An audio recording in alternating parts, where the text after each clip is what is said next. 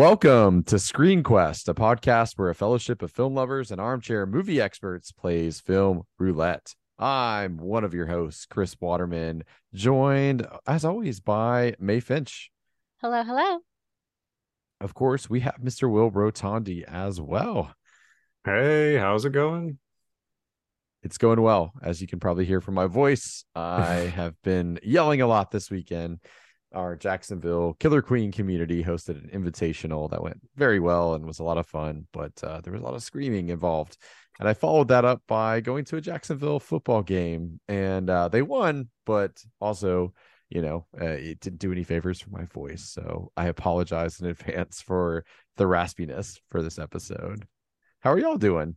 Uh, recovering from horror month, honestly, and uh, all Halloween shenanigans. yeah, I was gonna ask if we're if we're uh, happy to have something that's not horror. Although, like as we get into this episode, I think you can uh, argue that there's bits in this movie that uh, maybe are a little bit disturbing. But yeah, are we are we overall relieved to kind of move to a different genre for a bit? Definitely a nice change of pace for me, as mm-hmm. much as I love horror. I would agree. I'm I'm there with you.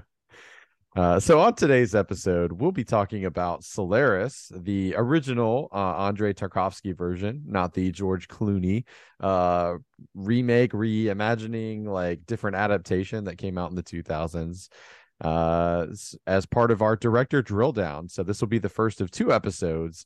Uh, we will, of course, be talking about Stalker as well, but that'll be a separate episode entirely.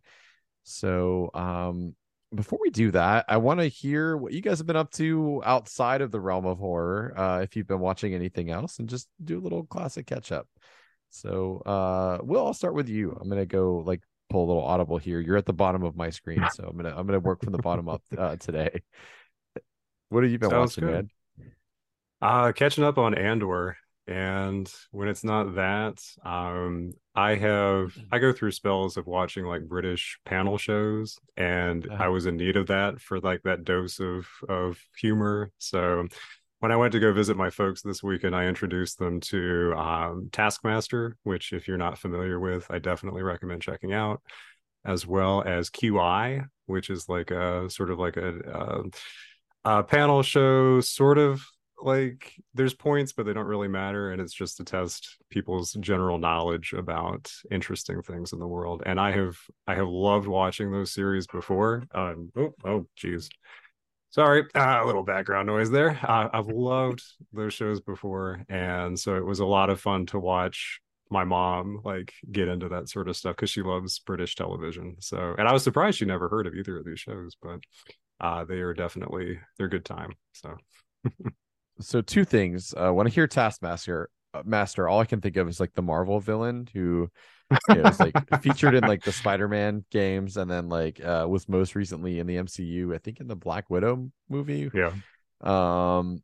So like, there's that, but also uh, kind of a follow-up question. Uh, QI. Mm-hmm.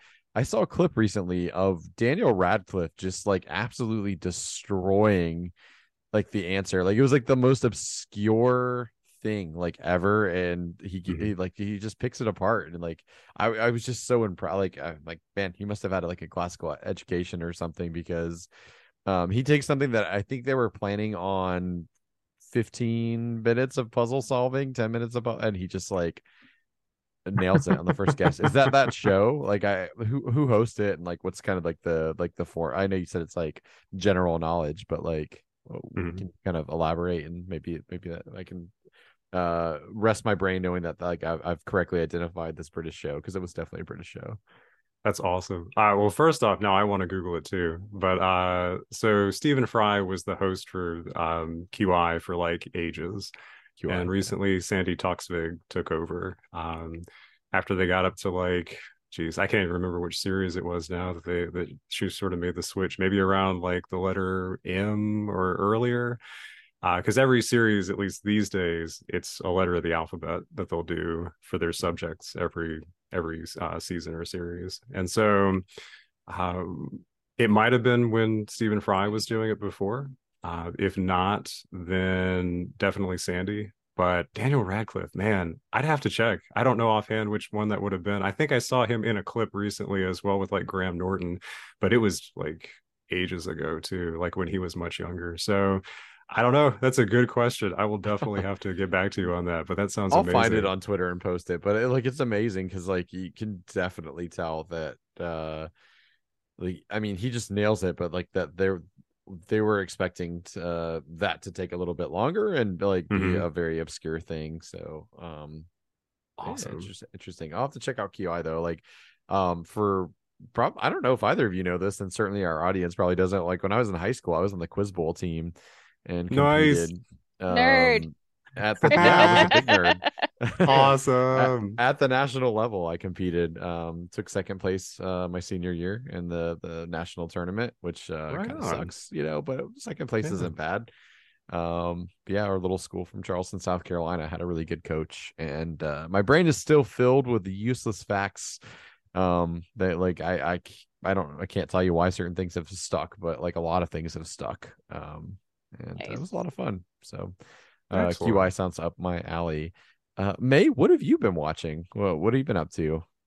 First off, I have to say I love finding out which major actors are actually huge geeks. Um, Yeah. it's always nice. But yeah, I have not taken a total break from horror because uh, I just finished reading Shirley Jackson's The Haunting of Hill House. And so I really want to jump into the Netflix series. So I did start that. I am loving it so far, even though it does go in a very different direction from the novel. Um, on the non-horror side, there's a, uh cute anime called Spy Family I've been watching. Um, it's about uh, a spy, an assassin, and a mind reader who like pretend to be a family during the day and then go off and do their various things at night. Um, it's very corny and cheesy and cute. And No. besides that, uh, not too much. Watching Babish videos because I've decided to finally look to finally learn how to actually cook. I also uh, bought uh, salt, acid, fat, heat to try to improve my skills a bit there. I've heard good things about that Netflix uh, show as well, um, but I haven't watched it myself. Oh But, no, uh, I'm I'm reading the book. Sorry. Uh, No, no, no, no. I know. I, I was saying like uh, I've uh, you know kind of uh relating the two things. I've heard good things about the Netflix. I'm sure the book's excellent as well. But uh yeah, Marianne's a big f- uh, fan of the show. They had like an episode per um each of the titular objects there. So nice. I'll have to check for that out next. Will I will piggyback a little bit. I started Andor. I'm like five episodes in. I've heard Ah. episode six is a masterpiece, and uh, uh, I can say like with confidence, like it's um just excellent Star Wars. Like, and it has its own identity, and I think like uh, I'll say this as a compliment. Like it, it at times doesn't feel at all like Star Wars. You know, like other than like tangentially, and I think that's a really good thing. Um, I'm really enjoying that. Uh, let's see. I've been uh, watching. Um, I don't know why this happened, but I got like a uh, just a wild hair to like watch the Twilight Zone like from start to finish for the umpteenth time. So Oh, I've been yeah. working th- working through that. Um, it's just a comfort show for me, and I know it's like disturbing and scary and spooky and weird at times, but like I can, you know, just I can chew through like three or four episodes in a row because I've seen it so often. So Have you seen the Jordan Peele reboot? I have not. So I, that was gonna, I think, be my culmination. Is like once I kind of like get like into this, like maybe not at the end, but like once I'm like deep into it, like a couple seasons under my belt, because I think like the first three seasons are probably the best, like arguably. Uh, maybe like take a like a pause and watch the Jordan Peele. How is it if you've seen it? I haven't, so I was going to ask your opinion. Okay, yeah, I don't have one. Um, I was intrigued by it, but it's one of those things where like I'm a little guarded when it comes to that particular IP, just because I feel like it was just done so well um at the time, and it, it it feels largely timeless. And uh, Rod Serling's from my my hometown, uh, Binghamton, New York, so like Aw. you know, um, Nice. that's a it's kind of a special connection. I've actually been to the park that's like kind of the basis for like the you know, like town square, like in a lot of the episodes. Uh, and there's a nice little plaque to him and stuff there. But um, yeah, I'll let you know when I watch the Jordan Peele. Like, I feel like e- even though I, I I'm not sure if that's coming back, if it got canceled after one season, um, it's always interesting to see what somebody else does. I've seen the '80s movie before with uh, you know a bunch of different actors, including John Lithgow and Mhm. um, Dan Aykroyd and and some others, and that one's pretty decent. Um, there's sort of four stories told by uh, very famous directors like John Landis and Steven Spielberg, uh, who famously redid the Kick the Can episode. That's really good. And I've seen like a couple episodes of the first revival in the 80s, and it's terrible. Um, so I'm I'm I hoping didn't even Jordan know Peele. there was an 80s version. There was, yeah, there was an Oh, 80s no. revival and it was not good. I think it was like based off the success of the film, which was actually really well liked uh, because it kind of took that anthology um, concept and like had really well known directors like do their own spin. Some of them were remakes, some of them were original stories, and for the most part, people really liked it. Um, and just the 80s revival did not hit. Uh, so well, we'll see. Well, uh, let's let's um, pivot to a uh, a side quest if you guys are ready. It's been a while since we've done a a proper regular side quest. Uh, so let's see uh, see what we we get here. I'm giving the cards a little shuffle and ooh, it's a neuralizer. So this is where we are going to uh, erase a, a movie from our brain potentially to watch it for the first time. I think if I could go back and watch something a film fresh for the first time, uh, it would have to be Ridley Scott's Gladiator. From Mm. geez, what year was that? 2000 something? ish or Yeah. yeah. Roundabout. Yeah, that movie is I don't know, it's just it's an it's another epic. Like I felt like it was it was trying to be up there with like Ben Hur with it's just the scale of how many people involved and just the like the the visuals of whether it's the Coliseum.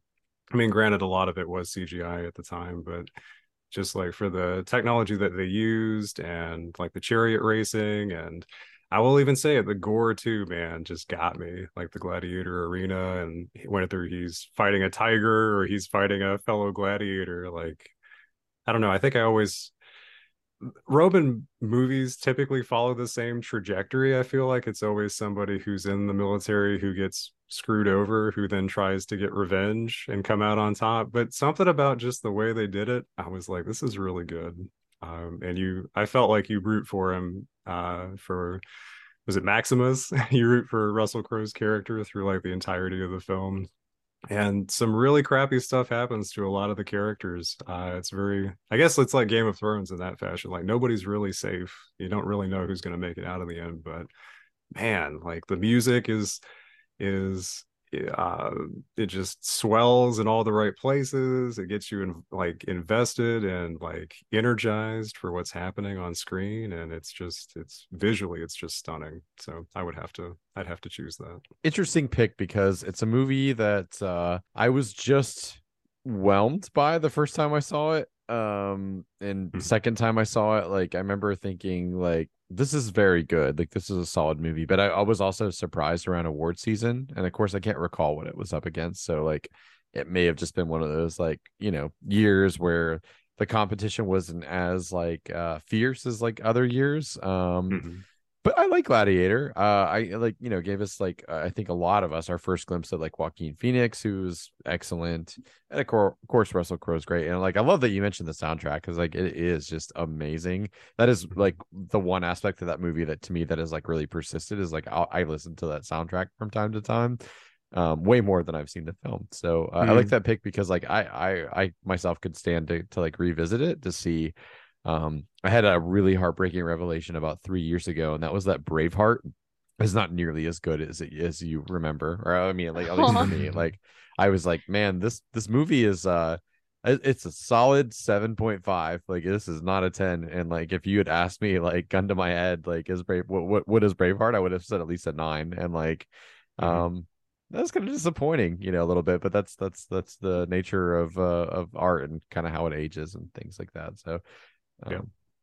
When we uh, get into season two of Screen Quest, we should definitely add a side quest category. That's just what movie will you never watch again because you know you won't love it as much. Aw. yeah that's a very different conversation oh but that's a Yeah, you great cut side for quest idea for sure yeah Yeah.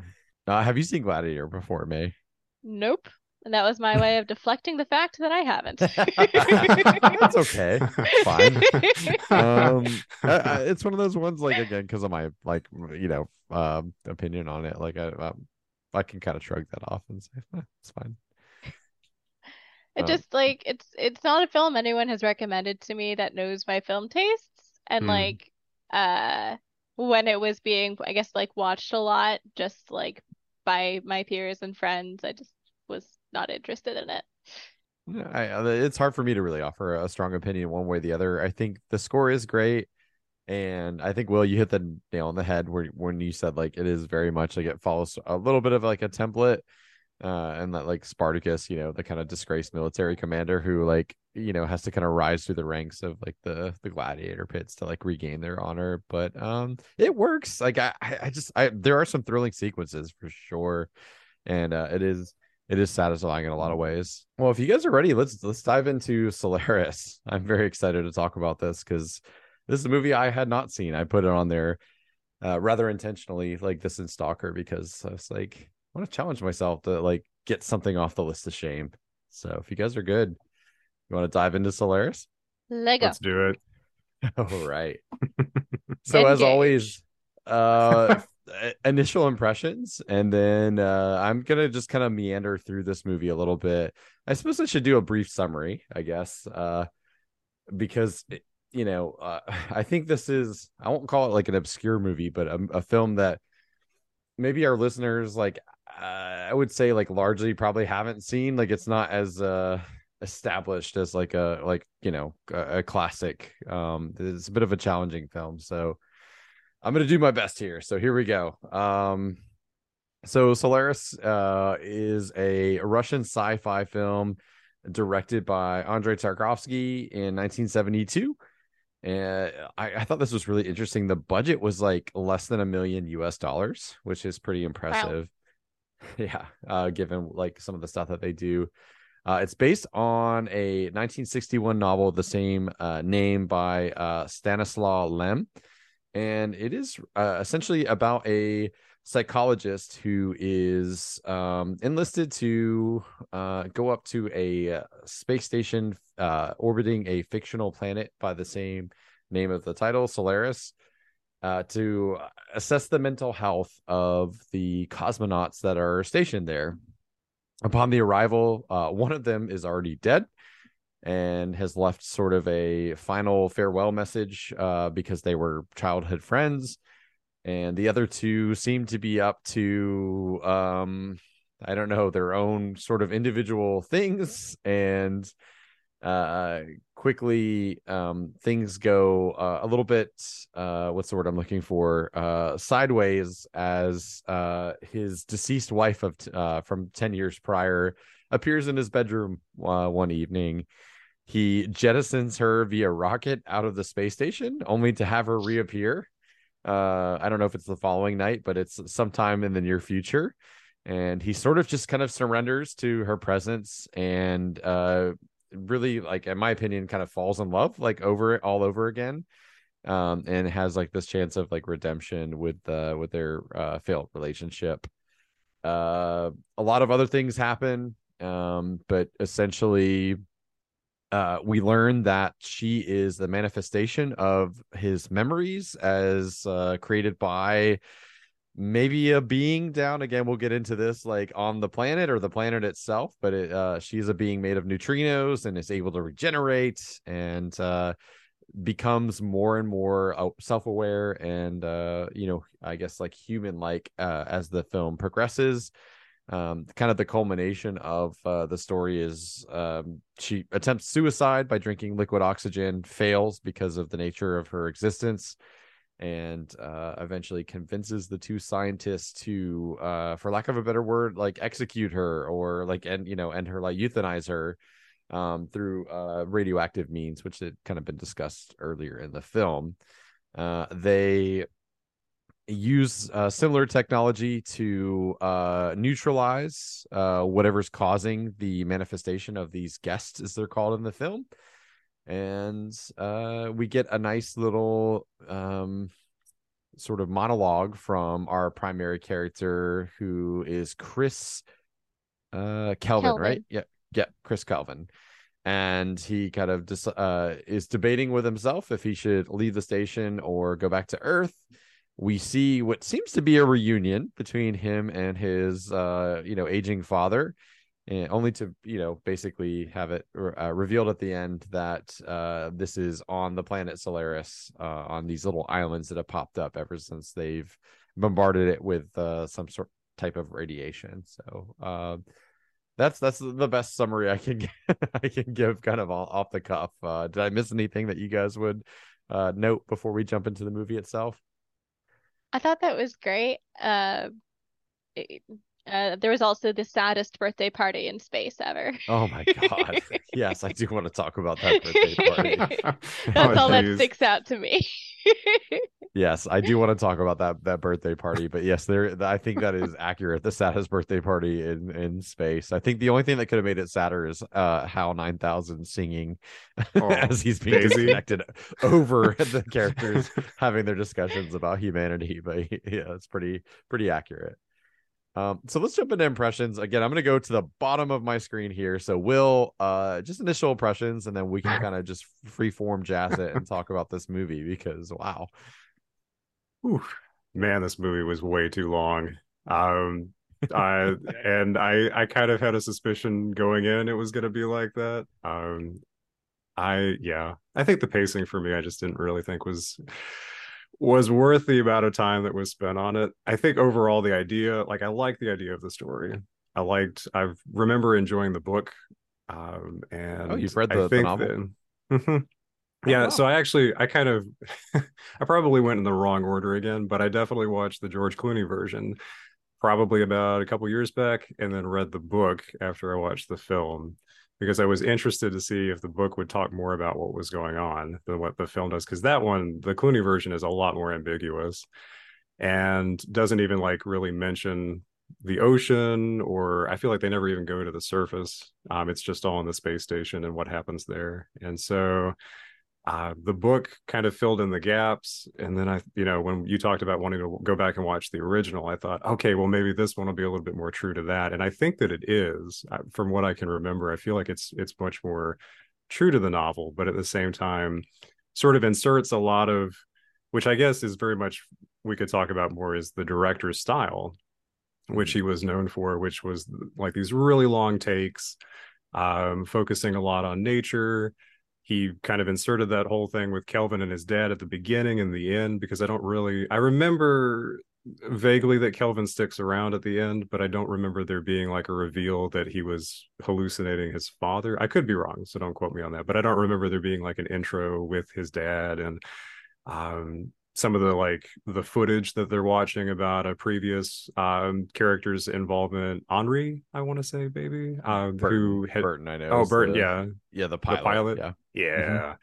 So when Berton was there previously having like his the recording of his um uh just recount of the strange events that he saw on the planet, I think was sort of filling in for some of the like mission logs that Kelvin ends up reading in the novel. Uh, so I thought that was an interesting way to do that. But overall, it was like, man, this movie is just it just keeps going.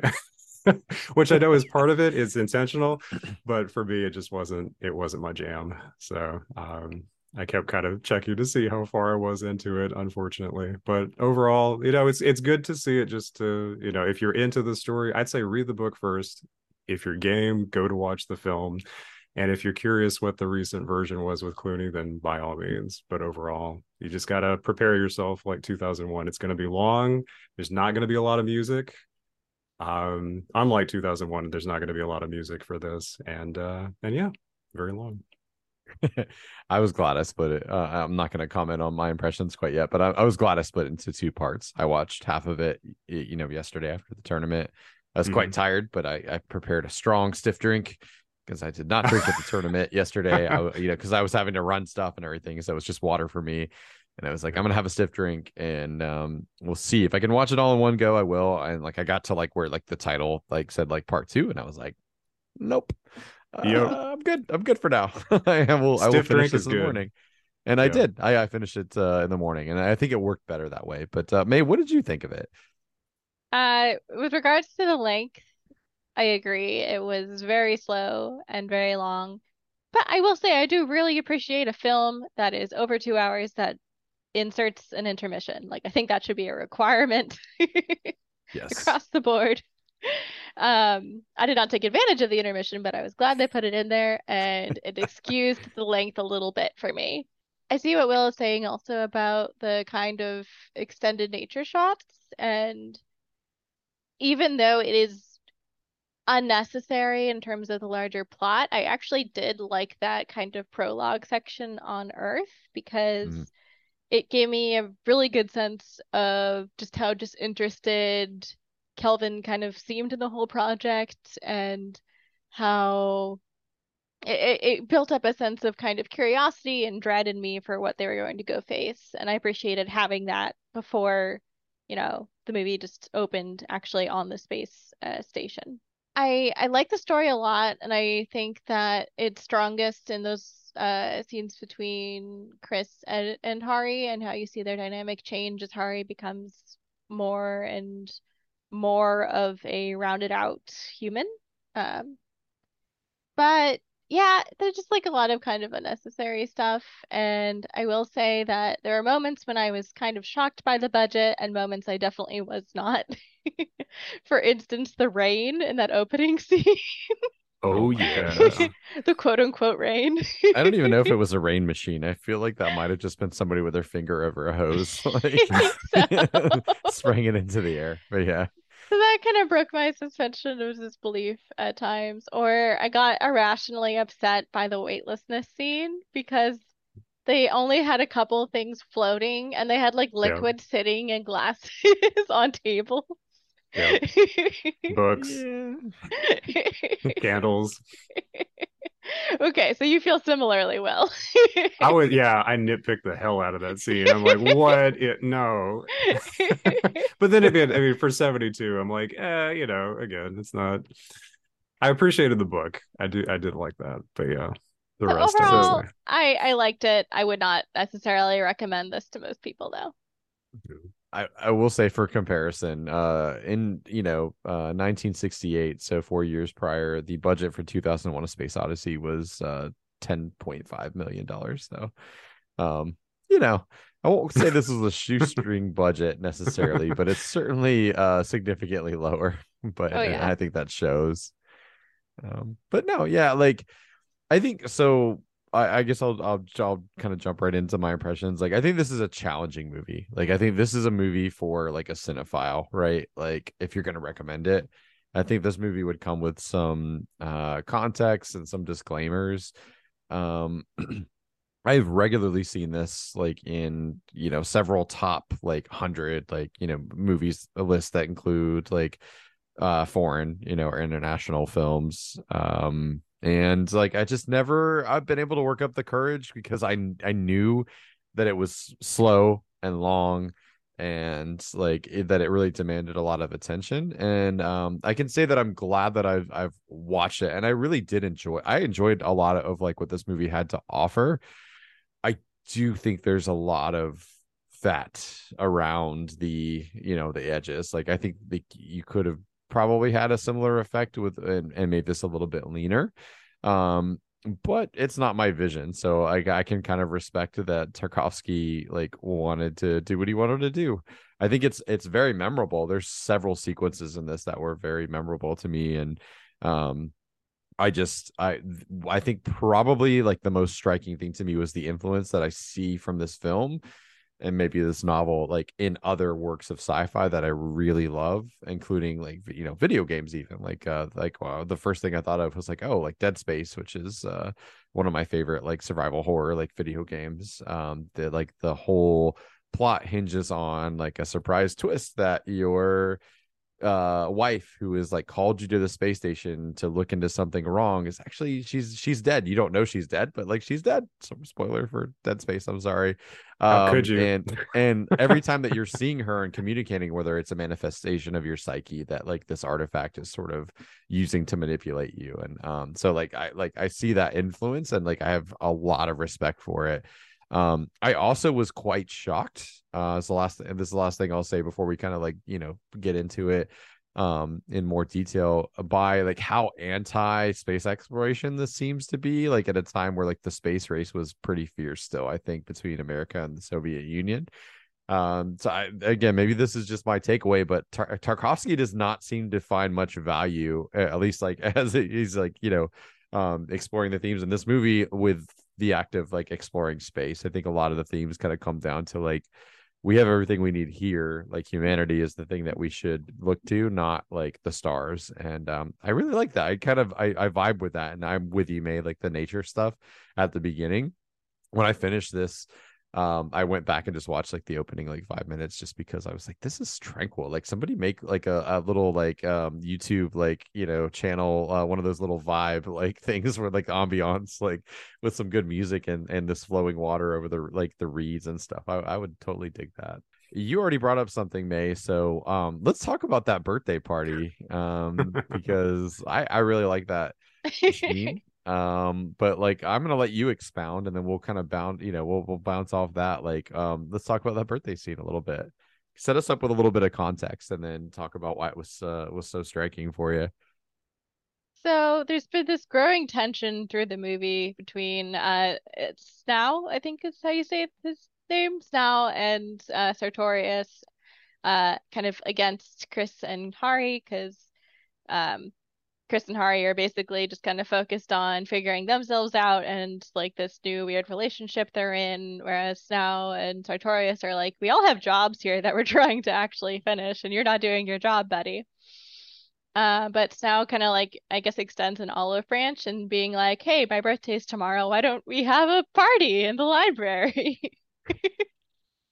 So, uh, he he sets up the time and place, and then um, you know, Chris and Hari and um Sartorius are all there, and he ends up being an hour and a half late to his own party, so everyone's already in a bad mood. on a space station with nobody else on it by the way Yeah. like, Yeah. it's just them like your list of excuses has got to be very very small for that but continue i'm sorry Uh, I will. Sartor Sartorius does make the comment that like, oh, maybe he's entertaining guests, which Yeah. like, uh, it it sounds just kind of like a minor like happy thing, but then you realize like in the in the connotation of the film, that means that oh, some terrible memory or guilt from his past is manifested most likely in his room, and he now has to probably kill that entity before he comes to the party. And when he shows up, yeah, he's looks like shit. And um to me it seemed pretty obvious that had been what he was dealing with. So he gets there, everyone's already in a bad mood, and um Sartorius and Chris kind of end up um getting into a bit of an argument, and then Hari tries to kind of take Chris's side, and then Sartorius uh, snaps at her, being like, "You're not a woman. You're not even human." And she goes off and cries, and then Chris is upset, and the whole thing is uh, ruined pretty much at that point.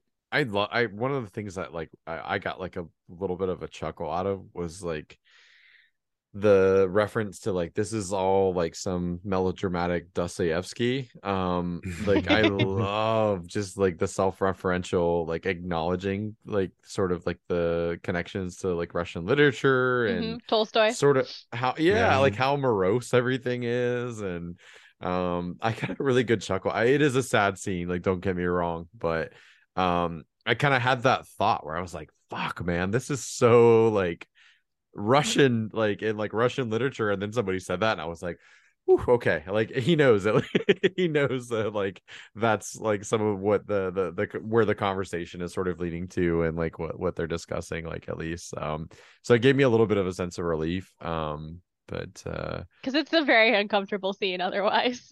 oh my god. Yeah like it really i mean just the the sort of things that are being said and um when you think of a birthday party it's like a happy occasion and you're like okay this is gonna be a sequence where like they're gonna blow off some steam and maybe have some like some fun and like maybe like forge some bonds. And like no that's not what happens at all.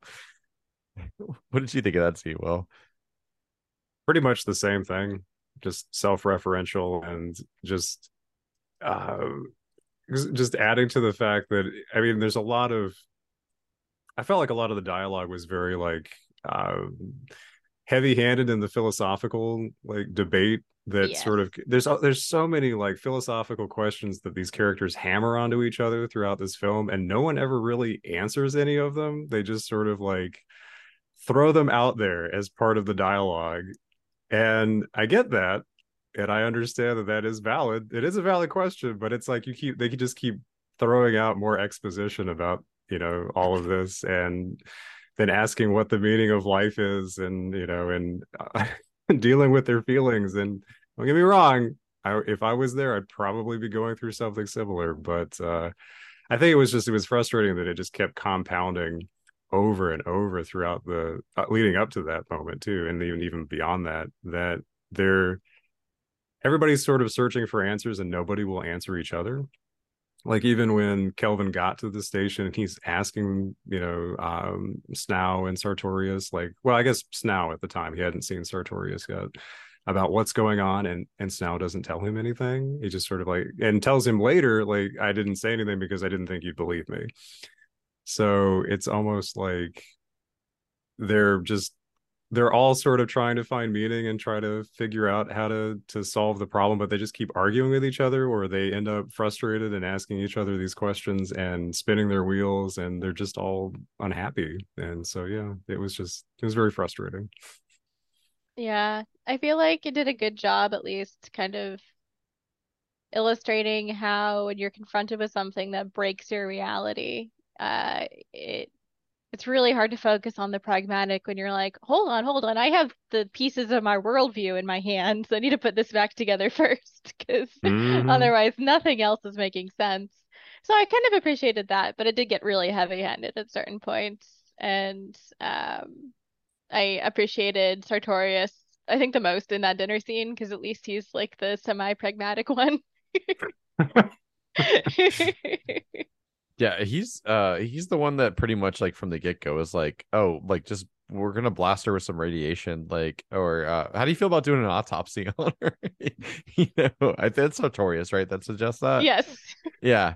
Um, like he has no emotional connection or like it's very clinical. Like, um, just he acknowledges, you know, that Hari is there, but um, does not really want to engage on a human level with you know that entity i guess we'll call it but um but yeah his pragmatism definitely uh i think allows for a little bit of of comedy in that scene. And like i said i just i breathed a huge sigh of relief when they acknowledged because it's like nobody talks like this. Like like i mean not naturally anyway. And I, I like i i like that they don't answer a lot of those philosophical questions uh, I agree. Sometimes it is a bit heavy handed, but um, I think one of the things that really worked for me like with this film was um just like uh asking those questions and leaving it up kind of to like the viewer and then like you know it makes it a little more like timeless right because the context of when this came out is very different you know we're talking uh, what did i say? 1972 i think mm-hmm. um, versus like you know 2022 uh, very very different circumstances. Maybe some of those answers would would differ depending on you know where you are in the world and what your circumstances are. So uh i one of the things that i i wanted to touch on because we just cut done with a whole entire month of horror stuff is like uh i was a little surprised by like how frightening and startling like some of the the bits were like disturbing uh in this film. I that i did not really expect uh like I guess to like the degree that it like kind of ends up being but um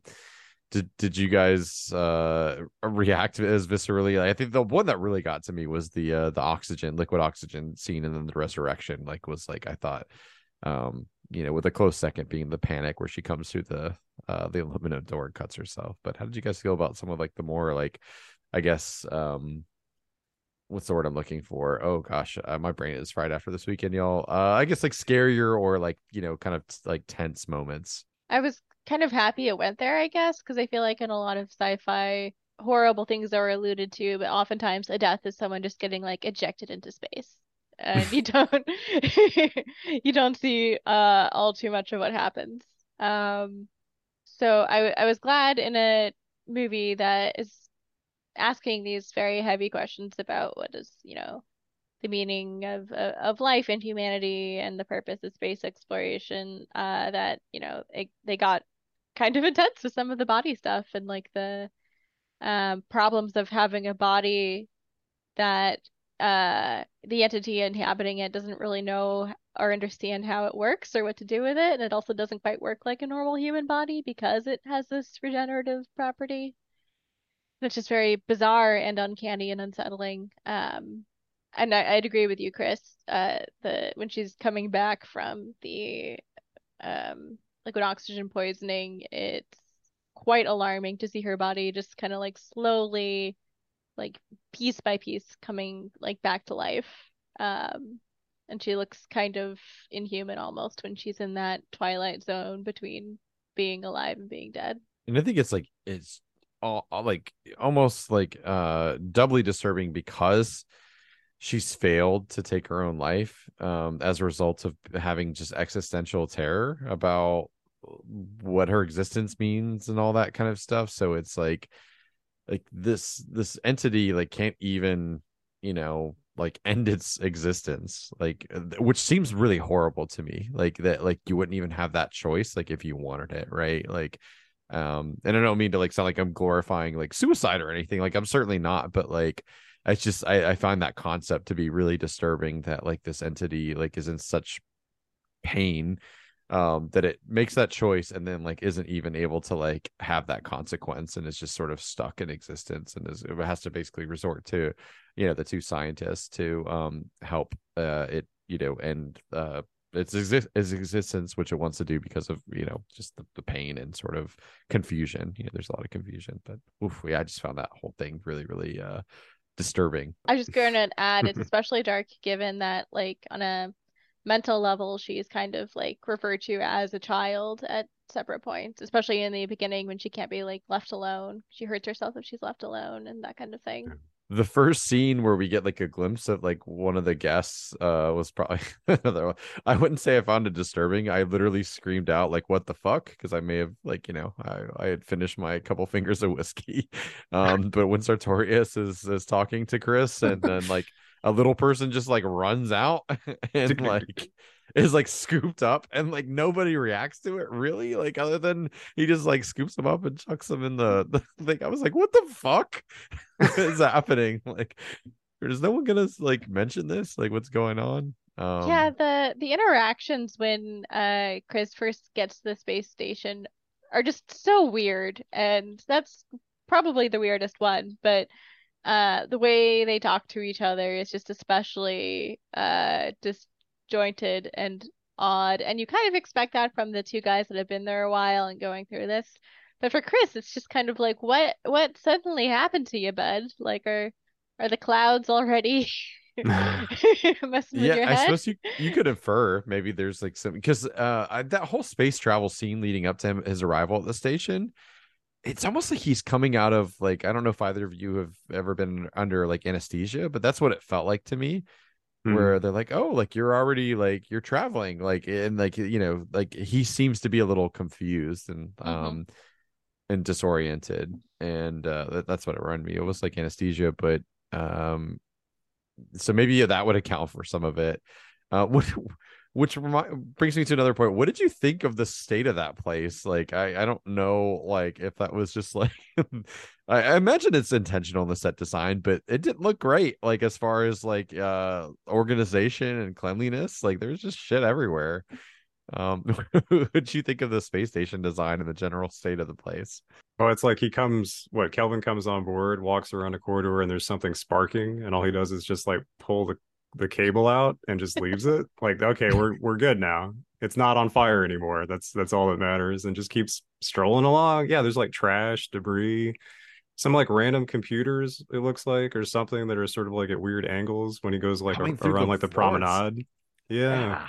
and then sometimes they're not there and sometimes they are i guess depending on where he is. So yeah it is the the organization or lack thereof is very strange. And yeah then he goes to his own room which is very like well put together. Not, like nobody's messed with anything in there. So, but there's like plastic on every like on the bed. There's like weird plastic sheeting on the bed, and then like leather chairs. And so like the whole like I don't know, like there's just very strange aesthetics to everything on the show. I agree with you. What did you guys think of his initial fit? his his initial fit, you said? Yes. yeah. Um oh, gosh, I don't I don't know. Um yeah, I feel like understandable, like given the circumstances, it kind of fit the vibe. Everything was gone. I don't know. Like I, the, we'll get to that point in the movie. Like I was just like, um, sure. Like I'm pretty. I surrendered myself to like. I would say like once I got like 45 minutes into this thing, where I was like, I'm just, I'm not gonna resist. Like I'm, I'm gonna, just, I'm gonna take the ride. I um, just feel like it, they were trying to go for like what's what's the space aesthetic? I know, like super tight pants with different like weird loops on them and a mesh shirt, and it's like I would see that in a club today. Um, yeah. But it just doesn't fit with any of the other costuming, which is like very like pastoral European, and it just I'll tell you what I vibe with like hundred percent though was like that uh that country house, man. Like in the beginning, like oh yeah. like um and even though like the rain effects were stupid, like um there was something really satisfying. I don't know, my brain's weird, so just uh, it's that ASMR kicking in. We're like, yeah. bear with me. Yeah, the rain falling into like the tea and stuff. Like um yeah. that like like the shot of the close up of like the rain just like going to there. I was like, I don't know. I was like, man, this is I don't know what this is, but it's really making me feel very relaxed right now and just that whole like i'm like yes like i i will retire there please like give me a little library a little projector and uh you know a nice little doggo and um yeah, yeah a little pond absolutely i love that they kind of uh, had a meta moment in the movie too when someone's like, "Oh, I love your house." Yeah, like I had it modeled after so and so's house or whatever. I really love it. What do you guys uh, think of like sort of the anti like space technology like message of this. Like I, I i'm really shocked that i don't know how much oversight like the soviet government would have had like in 72 for art. Um you know um especially something like this that went to Cannes and had like sort of like wide exposure to like the the world. Um but i was a little surprised because i'm like damn this seems antithetical to like what the sort of projection of like what the, the what the society is trying to do at the time. Um that really surprised me. But what, what did you guys think of that? Like, did the sort of the, the, did you get the same impression, or did you have a different take? First of all, I guess is probably a better question. I disagree personally. Um, for me, there there is a line about how humans.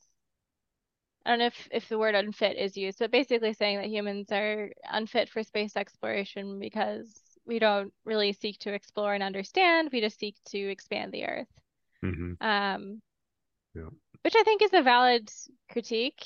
Uh, you see that today with our U.S. Space Force and uh, things like yes.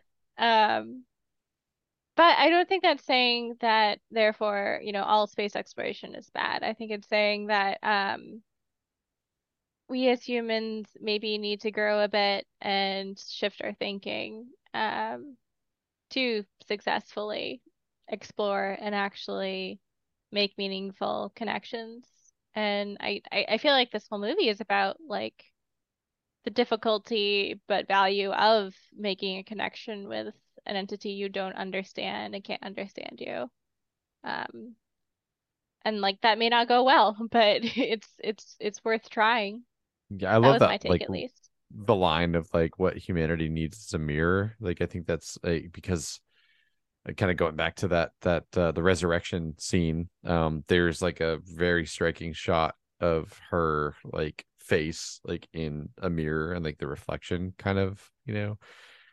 And uh, i think largely these projections are you know it's an inward peak uh, they they kind of act as mirrors right for the people that have manifested them so um yeah well, how about you? What did, what did you make of the kind of like the thematic stuff? Because I have no idea what we're in store for for Stalker, but I feel like you know we should talk about some of these themes and see what pops up um, as we go into the next movie. So watching this film, sort of in a nutshell, made me feel like the same way I did watching Sphere, like the Michael Crichton mm. um, book that also got turned into a film. That you kind of need to work through your feelings. You gotta work. You gotta you gotta work on yourself before you ever try to go out and be put in a situation where whatever you're thinking can be like made manifest.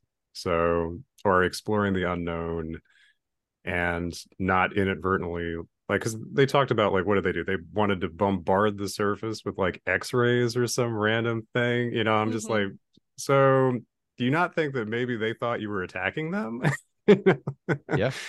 so or just the idea that going out you need to be careful that what you that anything that you go out and, you touch you will influence some way just as much as you're trying to observe what's going on and sort of the I guess reflected a little bit in that very clinical behavior that Sartorius has, where it's detached and he doesn't even care that it's that it could be a sentient creature. He just wants to understand it and is ready to like murder it and um dissect it or you know analyze it. And that to me was like the the other extreme. You got the on the one hand that everybody's just sort of they're either paralyzed by their own despair or they want to fight it and do something to stop it. And so there's no there's no real attempt beyond that to try and communicate. It's all just defensive. And that to me, I, I guess was what I took away from sort of what humanity has to work through before it ever tries to go beyond its own home. I I was just gonna add that um I guess it's also says something about humanity that at the end of the day they can't fight it or don't really fight it. It's the entity saying, I don't like this semi-human existence. Please end it. Um, Yeah. Yep. That's uh it's a little bit grim, um, for sure. And uh and, like that's their best shot, like presumably for the three people that are on the ship too, because it's the person that has the most intense uh connection with like a memory, right? Presumably, and that's why he's selected. And like even that, like um intense connection and nostalgia and love is not enough to make the entity want to go like you know yeah I, I think i can hang around here for a bit and get to know you get to know you.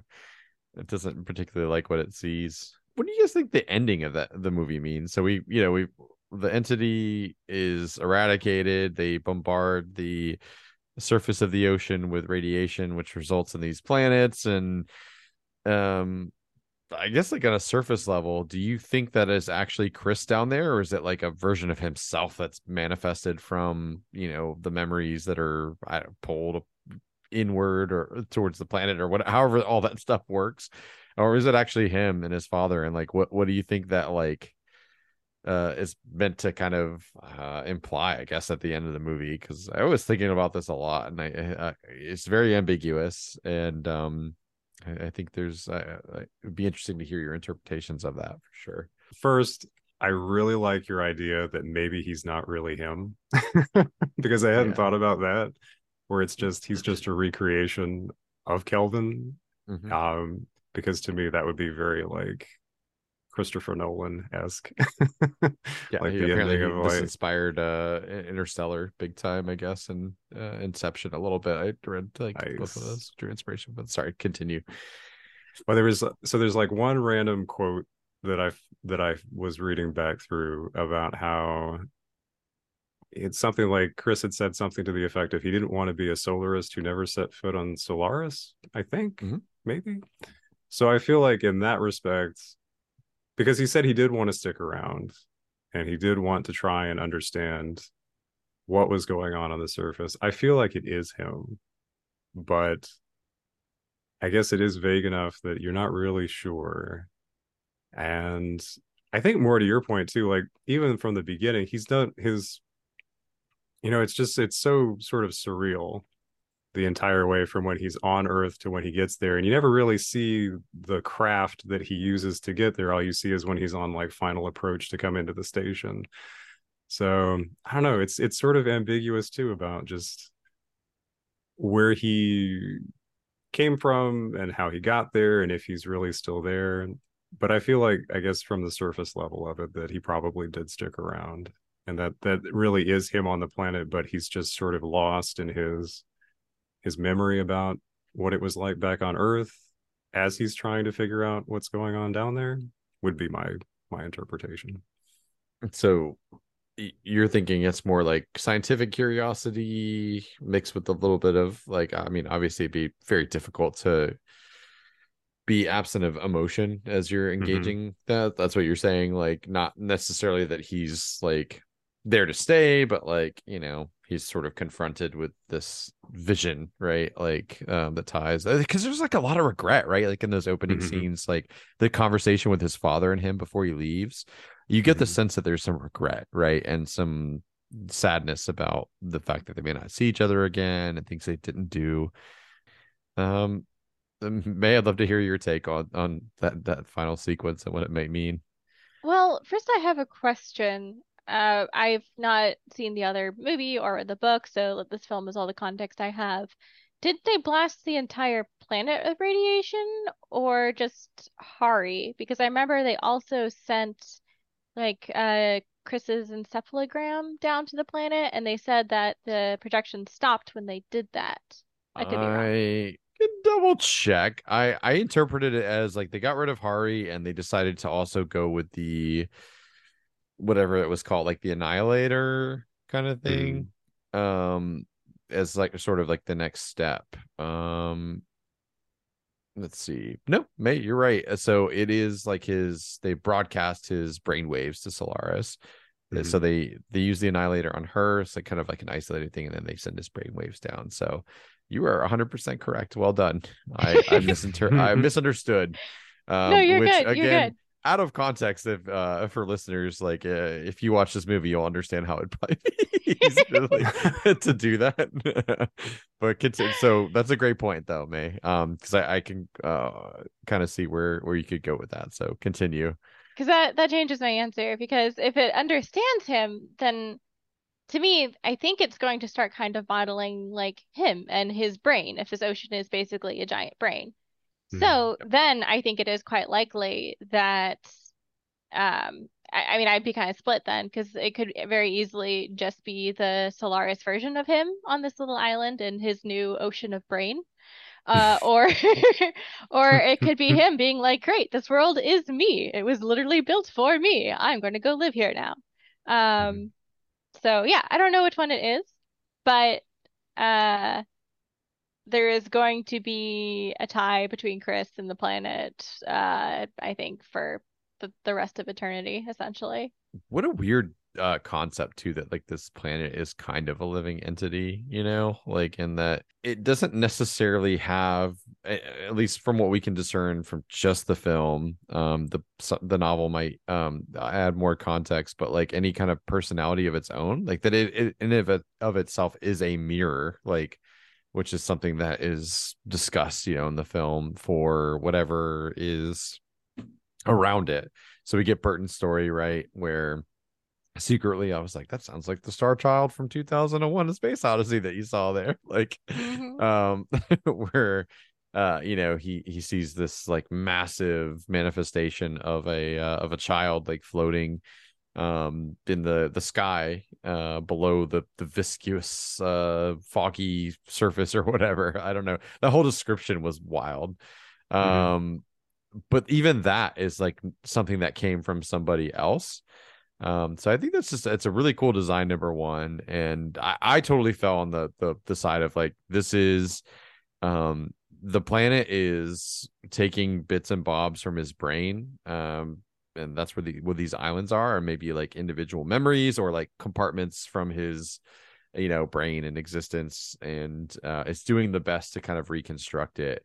I didn't suspect that it was he was on solaris but i knew something was wrong when there was just water pouring through the ceiling and there was just like a stack of books where i was like ooh he's like hallucinating at the very least he's hallucinating this like something is like really off with this and uh, i kind of like that because that surreal quality rang true to me where like this is like if a maybe like not entirely sentient like entity was like trying to make sense of the entirety of somebody's existence like as transmitted from their brain it probably would be a little bit off right? Like there would be things that wouldn't understand and would get wrong so um but i really like the the link to the final uh from like uh, sorry in the final scene to the first like you know uh the opening like in that house and and uh, sort of that like idyllic um, environment. and uh, the absence of the mother. Uh, I, I got to ask you, what do you what do you think that that's all about, right? Like, because she mm. seems to be a, a, pretty formidable character as we learn more about her as the, as the movie unfolds. Why is the mom not there? Do you think? Is that like a subconscious desire? Like, you know, uh, he, he'd be happier without her around, or like I like I, I don't have an answer for it, but uh, I, would be curious to hear your thoughts. Well, Hari isn't there either, and mm-hmm. I, I think uh, we have I have a lot of questions at least about how this whole uh, world ocean brain works, but um, it could be that an island is like a single neuron or whatever, and it stores this one memory, and you'd have to go to a different island to have a different memory, something like that. Because um, it does seem like from the intro that his mom died at some point previously. That's a good point. Hari's absence is uh is felt in that scene because you spent so much of the the movie up to that point once it gets going um with her. Made so you got to make a, a, final judgment call here. Is that him or is it not him? I want to know. Uh, i love to live in uh gray zones twilight zones you could call them and i will oh. uh say it could be either.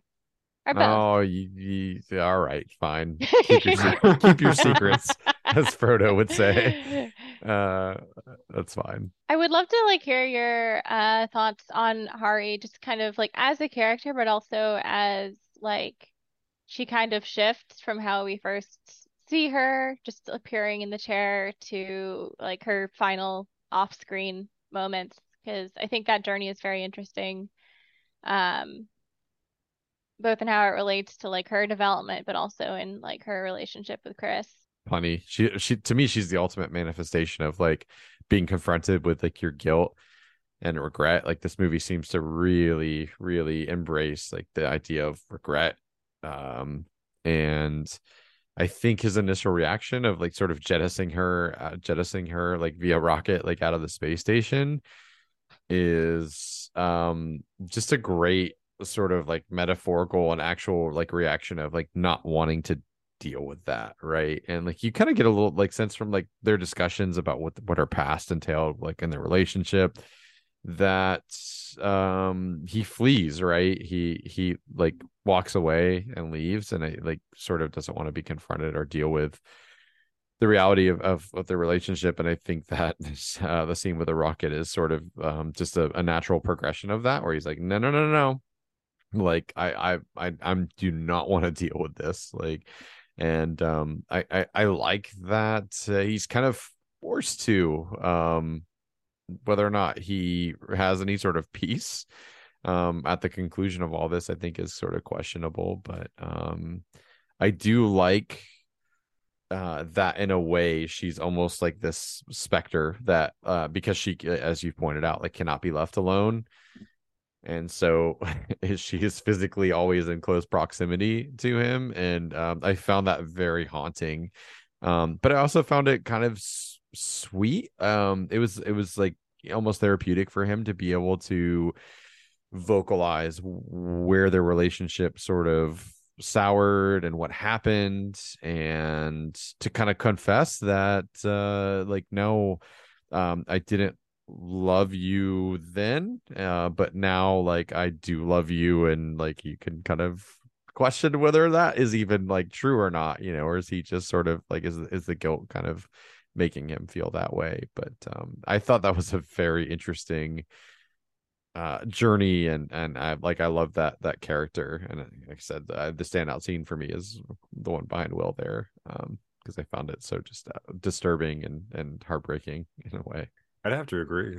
Um, I think that the I like I mean, in this it, this version does a good job of that. I think the Steven Soderbergh, George Clooney version also conveys that really well. I did find it interesting though how quickly the psychologist is like ready to launch his ex dead wife out of the ship like through the like that's like his go-to thing. He doesn't really pause very long and he's just like, "Nope, not doing this. Hey, come over here for a minute."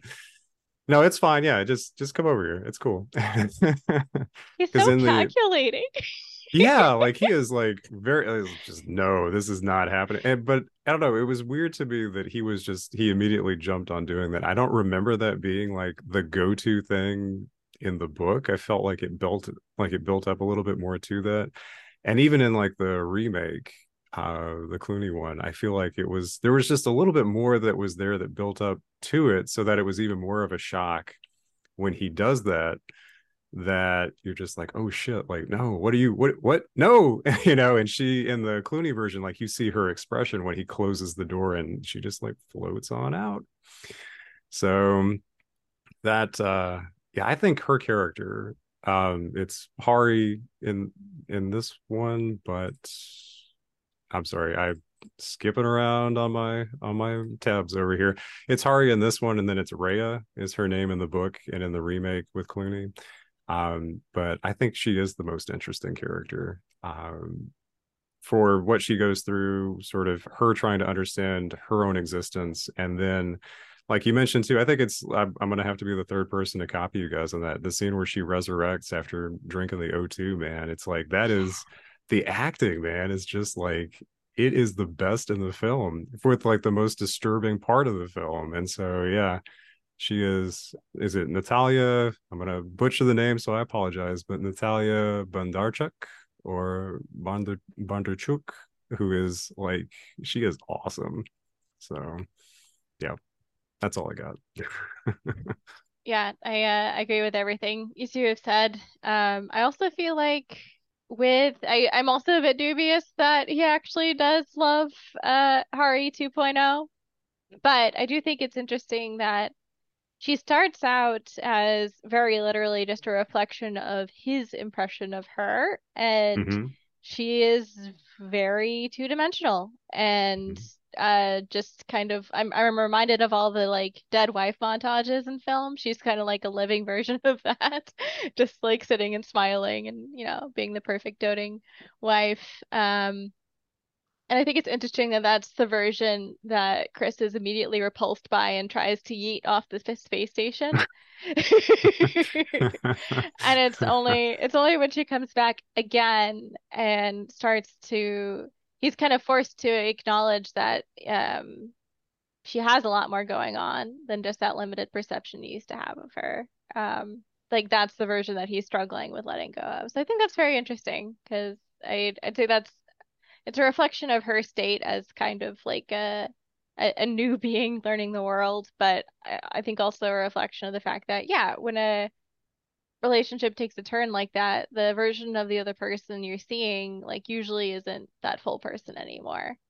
And I think the heart wrenching part for Chris is just realizing that um, the version of Hari in his memory wasn't like her in her entirety at all. Is that why maybe he can fall in love with like this one? And like I... if we if we go if we you know assume for a second that he does love her, is it because she's a her like a like a different person, right? Like it like truly has become you know a, a, autonomous like different version of the same woman right? With like her own thoughts and feelings and experiences. I think so and i think that's the only like reason i could see him actually falling in love with this version of her because otherwise i'm also very dubious. Yeah. I don't know. So, I, I i feel a little bit the other way. I feel like he's just i feel like it's very selfish but that that just might be me coloring the film with my own mirror is i feel like the characters are all very selfish and self-centered and they can't get past uh, so i think for him it's just regret. I think he's just trying to process his regret about her and then seeing her do these things to herself it's like he wasn't there when when she passed away. The first like the the real her passed away or the real hari i guess from his memory passed away. So it's just this regret that he wasn't there that then when he sees it actually physically sees it happening that i think that for him is where maybe he he almost he wants to he wants to love her he wants to like make amends for it.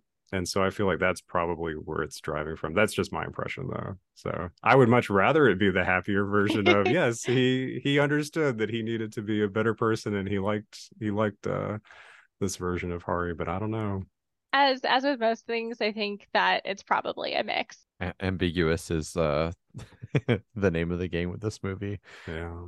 I did feel really sad though, just as an end note, like when she was like when they told her told him that she was gone and that he didn't see her go again, that that was like I don't know, that was just really sad. She wrote like a note the... to him, kind of explaining, yeah. I guess, a little bit Um, Yeah. yeah. If that Did they note ever was real. Sorry. That's Yeah. true. Yeah, that's a so great sorry. point.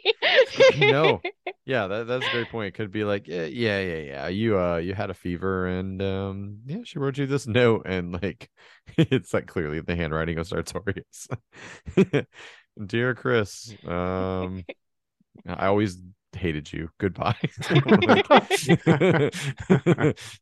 Um, did they ever explain why he was like sick? Why he gets the fever? Um, Chris, I mean, like I uh he comes down with like that that's sort of like the plot device that uh, allows sort of like the the weird passage of time and all Hmm. that i just want to make sure i i didn't miss that Lack of sleep, maybe, but that's yeah. the only thing I saw. okay i was making Yeah, sure not sure. because we already Yeah. established that i totally i missed Oh the, no. the radiation plot so like yeah but I, again I, I'm, I'm i'm willing to own that um just because of like there's a lot of technical jargon thrown around and like discussions and musings on what they should or shouldn't do.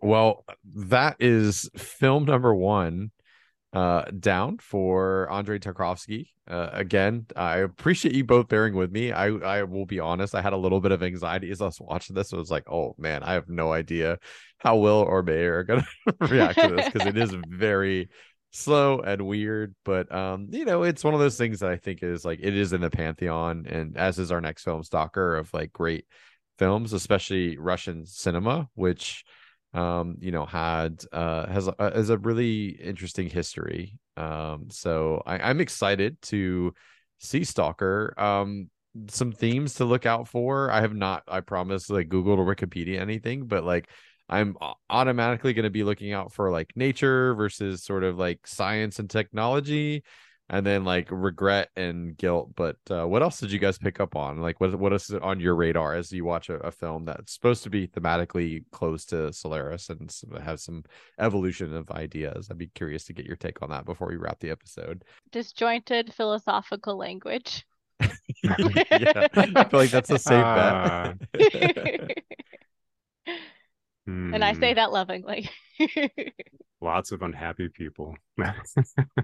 yeah I, I certainly don't like uh don't want to come have this come across as like stereotyping like you know people of the soviet union of the 70s but like historically what i've read about that time and place like that kind of makes sense to me like a little bit um but i could be wrong but i i haven't put it this way i've not come across a lot of russian literature or films that are happy go lucky in nature at all. So i feel like that is probably a very sound prediction uh for stalker.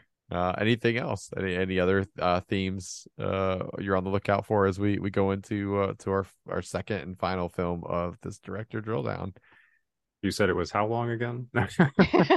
it's about the same length uh he Oh, loves yeah. his he loves his Long like two hour 45 minute films yeah We might Um, get this- another scene where we go on the highway for about two to three minutes and just kind of Oh, cruise. jesus i was like is this looping like what is going on like Yeah. um Um, yeah oh, uh, randomly switching between color and black and white. I, yeah, actually, I'm glad you mentioned that because I was what, Yeah, I completely forgot. But yes, that yeah. Long panning Exactly. shots that don't like cut the time between characters walking to each other. You just you just watch them walk. I I did speaking of like some of the camera stuff, I did love the cinematography and there was some great little trick shots and like disorienting stuff. I think that's really Mhm. good. So I'm hoping for more of that in Stalker, where like I got like lost a little bit with like where people were and like what was like, you know, like the orientation of things. Um I if it makes you feel any better, I do know Stalker is regarded as the better movie, like in most circles. Like okay. tends to place a little bit higher and um is like I've seen some some uh some shots from it on some of the Twitter film accounts and it looks stunning. So um I'm looking forward to that. And uh, there's a video game coming out uh next year, hopefully if the fighting in Ukraine settles down. And I hope for the people in Ukraine and the people in Russia it does um settle down. But Mhm. um yeah, there was a, a video a PC video game and this is gonna be a sequel. I think it's called Stalker 2. So um Hmm. it'll give me some context for what that is and maybe i'll do like a little little stream at some point of playing the original Yes. See how it uh, how it all holds up and connects and all that good stuff. So, well, that that about does it for for this week. Uh, we'll we'll be splitting this into kind of a point five again, you know, um, to just make it more palatable for for us and for for you guys not to have to watch two movies uh per week. So We're building uh, in our- an intermission. yeah, exactly. We're building in an intermission. I love that. Um, so you know, the next episode will be a continuation of this. It's a director drill down. It'll be like, you know, whatever episode. I forget what take we're on at this point, but point five, and it'll be stalkers. So um hope you guys check it out and enjoy it. And until next week, we we love you. Bye. Bye, guys.